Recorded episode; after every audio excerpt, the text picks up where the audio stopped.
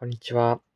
春期到来の明確な指標といえば、陰謀の発言だと思うんですよね。あの、あまあ、男の子の場合、男の子でも女の子の場合も同じか。もちろん、皆さんはいつ頃陰謀が生えましたか？一般的に男の子の場合は、中学1年頃から始まるとされますけども、僕の場合はですね、高校2年生頃に生え始めたんですよね。すごい遅いですよね。あの、医学的には男子では、14歳になっても清掃の大きさが 4ml を超えない、または14歳前に清掃や陰茎の発育があっても18歳までに発育が完成しない場合に、あの思春期が遅れてる、つまり思春期遅発症というふうに診断されるみたいですけども、まあ、実際に僕も思春期遅発症の存在を知ってですね、思春期が来る前は、毎日お風呂で金玉の体積を測ってましたけども、高校1年になるまでは 4ml ありませんでしたから、僕は思春期地発症ということになるでしょうね。はい、高校1年生って言うと15歳以上なんでね。はい。まあ、ということでですね、今回はあの僕の経験談、あの、地発、僕の春期地発症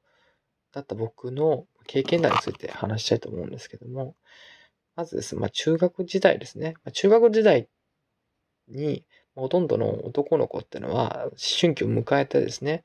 あの、チンチンが大きくなって、陰毛が生えて、身長が伸びてっていうことを経験するわけなんですけども、まあ、そういう体の変化に対して、まあ多くの男の子ってのは、周りの人間が自分と比べてどうなのかっていうのを気になりだして、まあ、おい、チンコ大きくなったとか、チンコ何センチ？とか、陰も生えた？とか、そういうことを質問するわけなんですけども、僕はですね、そう、その時全く成長がなかったのでですね、そういうことを聞かれてですね、すごい恥ずかしかったんですよ。すごい劣等感を感じてたんですよ。みんなは陰毛が生えて、チンチンが大きくなって、体つきも大きくなって声変わりをしている。そういう、なん成長してるのに、自分だけ、チンチンは赤ちゃんのままで、えー、金玉も赤ちゃん、もうチンチンも金玉も赤ちゃんのままで、陰毛も生えない。で、身長も伸びない。声変わりもしない。自分は小学生と同じ体つきのままっていうので、どんどんどんどん劣等感を感じてたんですよ。しかもそれと同時に恥ずかしいっていう感情がどんどんどんどん大きくなってたんですよね。まあ、小学校でもそれを恥っていう感覚が、小学校の時に感じたことがなくて、それでも中学校時代にはすごい大きくな、大きな感情だったんですよね。だからその恥ずかしいっていう感情に僕は耐えられなくてね、その、そういう質問された時にはもうなんか、ちんちん何センチみたいな、そういう質問された時には僕はいつも嘘をついて、うん、普通ぐらいだよとか、芋生えたって言われたら、あ、生えたよって嘘をついてたんですよね。でも、あの、まあ、実際には生えてないわけですから、あまあ、すごい罪悪感に感じてたわけなんですよ。でも、そのやって嘘をつく。嘘がバレたら、もっと苦しい目に、もっと恥ずかしい目に遭うってことで、常に隠し続けてたわけなんですよ。でも、中学校ってチンチンがの大きさがバレてしまう。チンチンが見られてしまう可能性のあるイベントが3つぐらいあるんですよ。まずはトイレですね。次にプールですね。プールの着替え。で、3個目に修学旅行なんですよ。1つ目と2つ目っていうのはまあ、トイレは、まあ、誰もいない時間に行きゃいいんですよ。もっと個室に行けばいいからバレないと。次にプールに行くと。プールの着替えですね。まあ、この時には別に隠せばいいんですよ。隠せばなぜかごまかすことができるんですけど、三つ目の修学旅行。これだけは絶対に隠しようがない。だって、修学旅行って2泊3日でどっかに旅行に行くわけじゃない、みんなで。で、その泊まった、うん、宿泊先で団体でみんなでお風呂に入るわけですよ。そこで、まあ、みんな絶対にチンコなんて隠しきれるわけないんですよ。みんなチンチを見せびらかすわけなんで。だからまあそこでですね、僕はですね、もうその修学旅行が来る、修学旅行来るのは中3だったんですけども、中3までになんとかチンチンが大きくなるということを願ってたんですけども、まあ、中1になっても、中2になっても、中3になっても、チンチンが大きくなってこないわけなんですよ。僕はその間ですよ。もう常に、えー、まあ、チンチンコンプレックスを抱いていて、トイレもプールも全く楽しめず、トイレは楽しむ人いないかもしれないですけど、もう常にチンチンが見られていないかどうかっていうのを、そういうことばかり考えて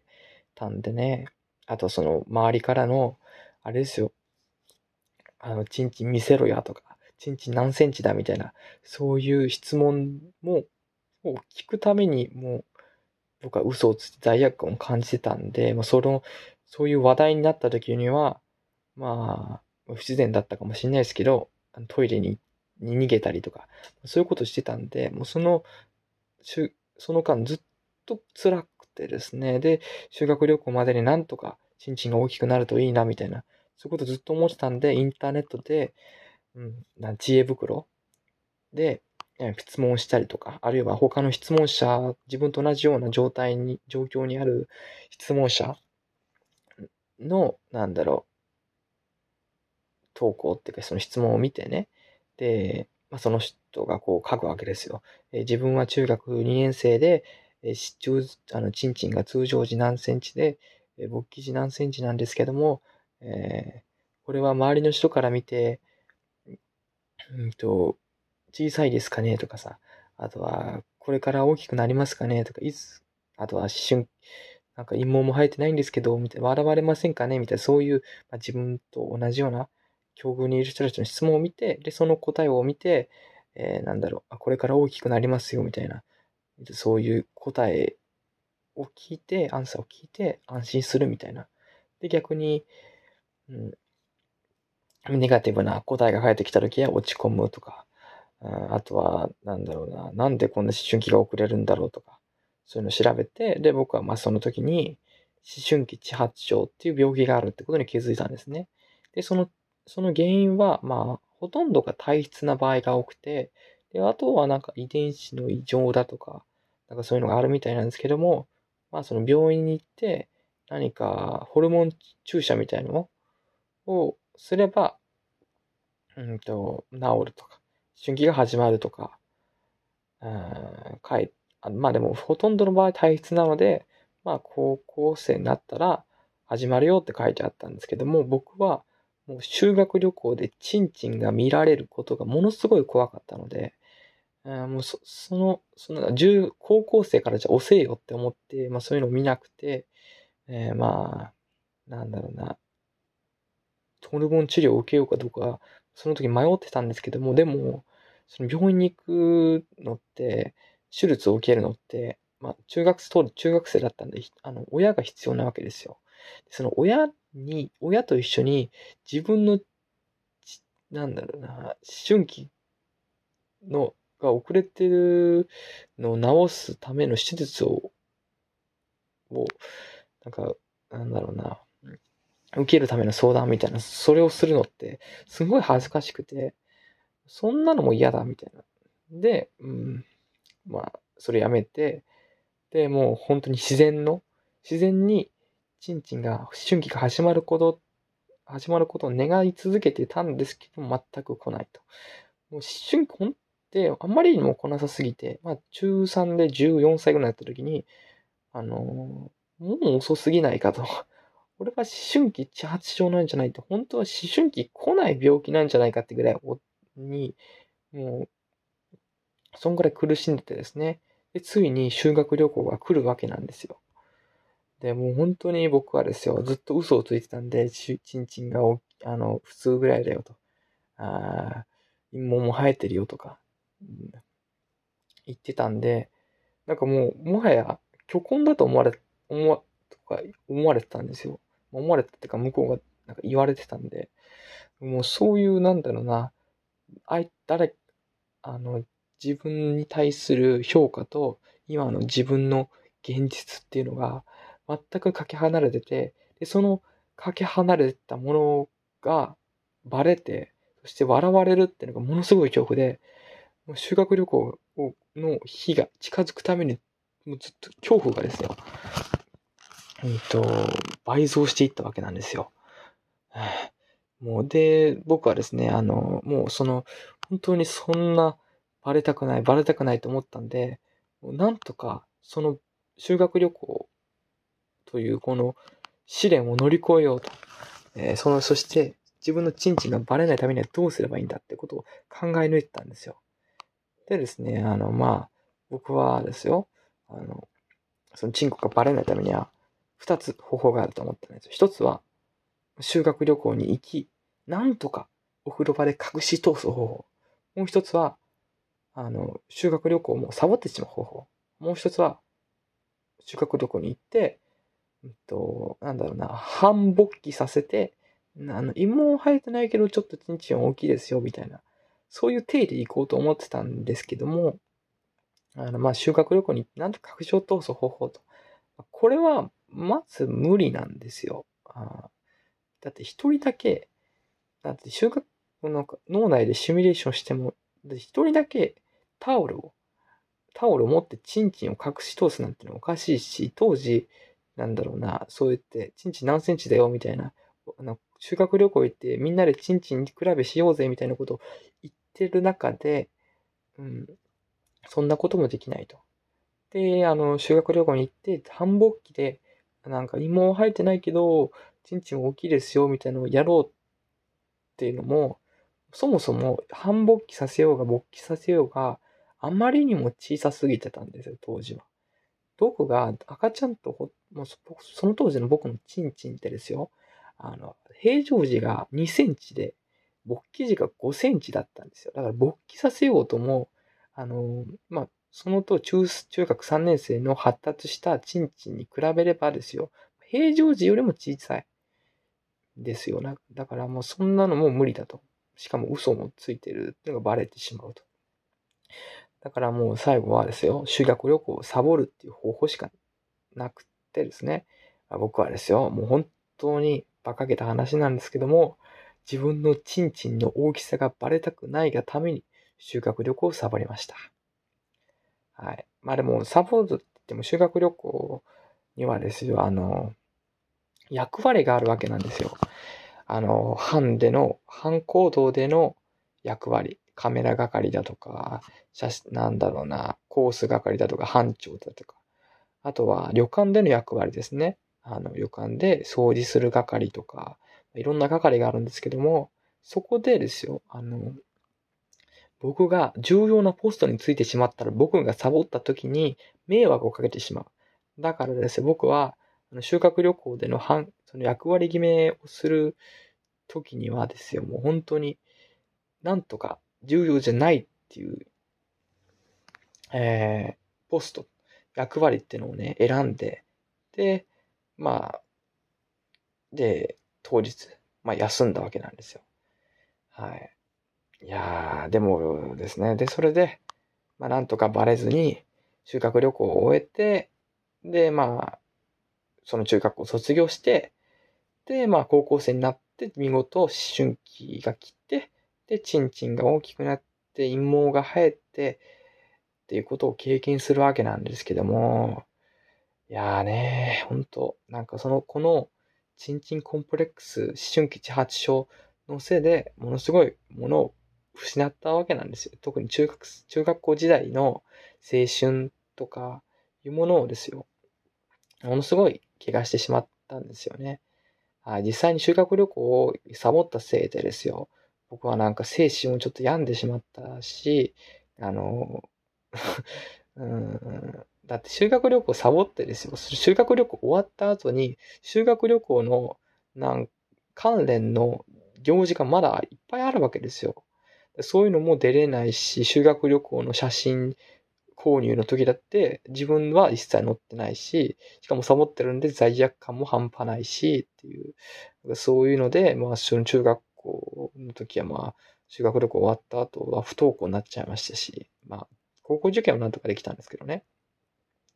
で、その中学校時代にそうやって嘘をついて、恥ばっか考えて、恥、恥をものすごい感じて、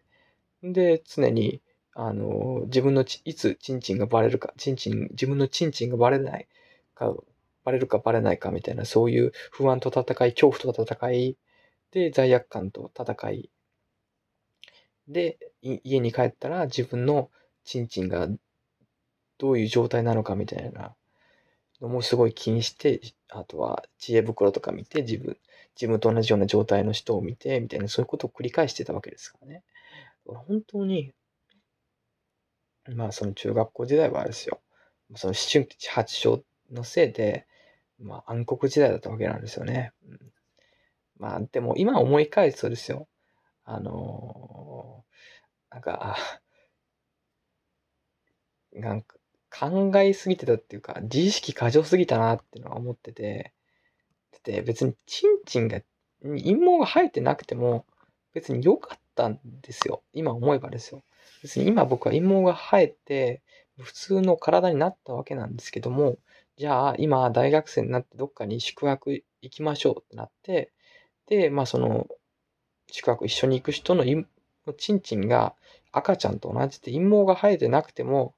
まあなんか驚くけど、それだけなんですよ。別にバカにするっていうのも、バカにするっていうのもあるかもしれないですけど、でもそれだけなんですよね。だからあんまりそんなね、そのチンチンが大きくないとかそういうので、あそこまで苦しむ必要なかったんじゃないかなと、今思えば思うんですけどね。まあ当時はとんでもなく深刻な状態だったんですよね。うん、そういうことをですね、僕は、まあ、思春期八丁のせいで経験しましたと。まあで、あの、高校になって、まあ、新規が始まったって言うんですけど、でもですよ、まあ、高校時代はですね、あの、ちょっと、その思春期地八丁のおかげで、ちょっと気分が、良かったんですよね。というのは、まあ、ほとんどの男の子って中学1年生ぐらいで思春期が始まって、まあ、中学生に、の時に体が大人になっていくんですけど、僕の場合、高校生で大人になったんですよ。だからまあ、なんだろう、身長っとかっていうのがいい例で、まあ中学、ほとんどの男の子は中学生の時に身長が伸びて、そして止まるんですけども、僕は、あの、高校生の時に身長が伸び始めてたんで、なんかあの、ものすごい逆転換を感じてたんですよ。うん。あの僕、中学3年生の時は、あの、なんだろうな、背の順で言うところの前から2番目、1番目だったんですけども、あの、高高校生の3年生ぐらいの時には背の順で、後ろから2番目、3番目とかだったんですよね。だからまあ、具体的には身長で言うと、中3の時の卒業時が160センチだったんですけど、高3になって今大学1年生で今180センチなんで、まあそういう点で、まあちょっとなんか逆転換を感じられたっていう意味でちょっといい恩恵を受けたかなっていうのがあったんですよね。あの、なんか医学的に言うと、思春期が遅れていた方が、身長が高くなりやすいんですよ。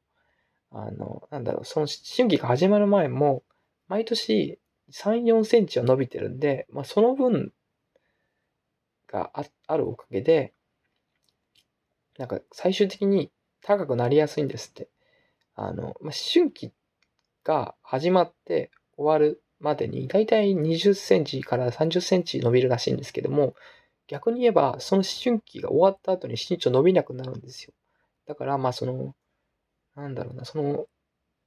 背を、身長、高身長を目指すためには、春期が、で、いくら伸びるかっていうよりも、春期が始まる前にいくら伸びるかっていうのが大事らしいんで、まあその、思春期が遅れていた方が、まあ身長が高くなりやすいんですよね。だからそういう意味で、まあその新規地発症っていうのは、まあ高身長になりたい方はいいのかもしれないんですけども、僕はそのために、まあ僕に原因があるにせよ、ものすごいものを失ったんですよ。中学3年生に、まあ、自信を失ってたんですよ。そのチンチンが小さい罪悪感みたいので。でそれのせいで、まあちょっとね、メンタル病んじゃったし、で、高校時代もその影響もあってか、ちょっと、ね、あんまり楽しめなかったとか内向的になっちゃってって感じなんでね。だからまあ、春吉八章、まあ、背が高くなるとはいえ、いやー、本当に、なんか、普通が良かったなっていうのが思いますね。ということで、まあ、今回は、春吉八章の、まあ、僕の、うんまあ、青春の思い出でした。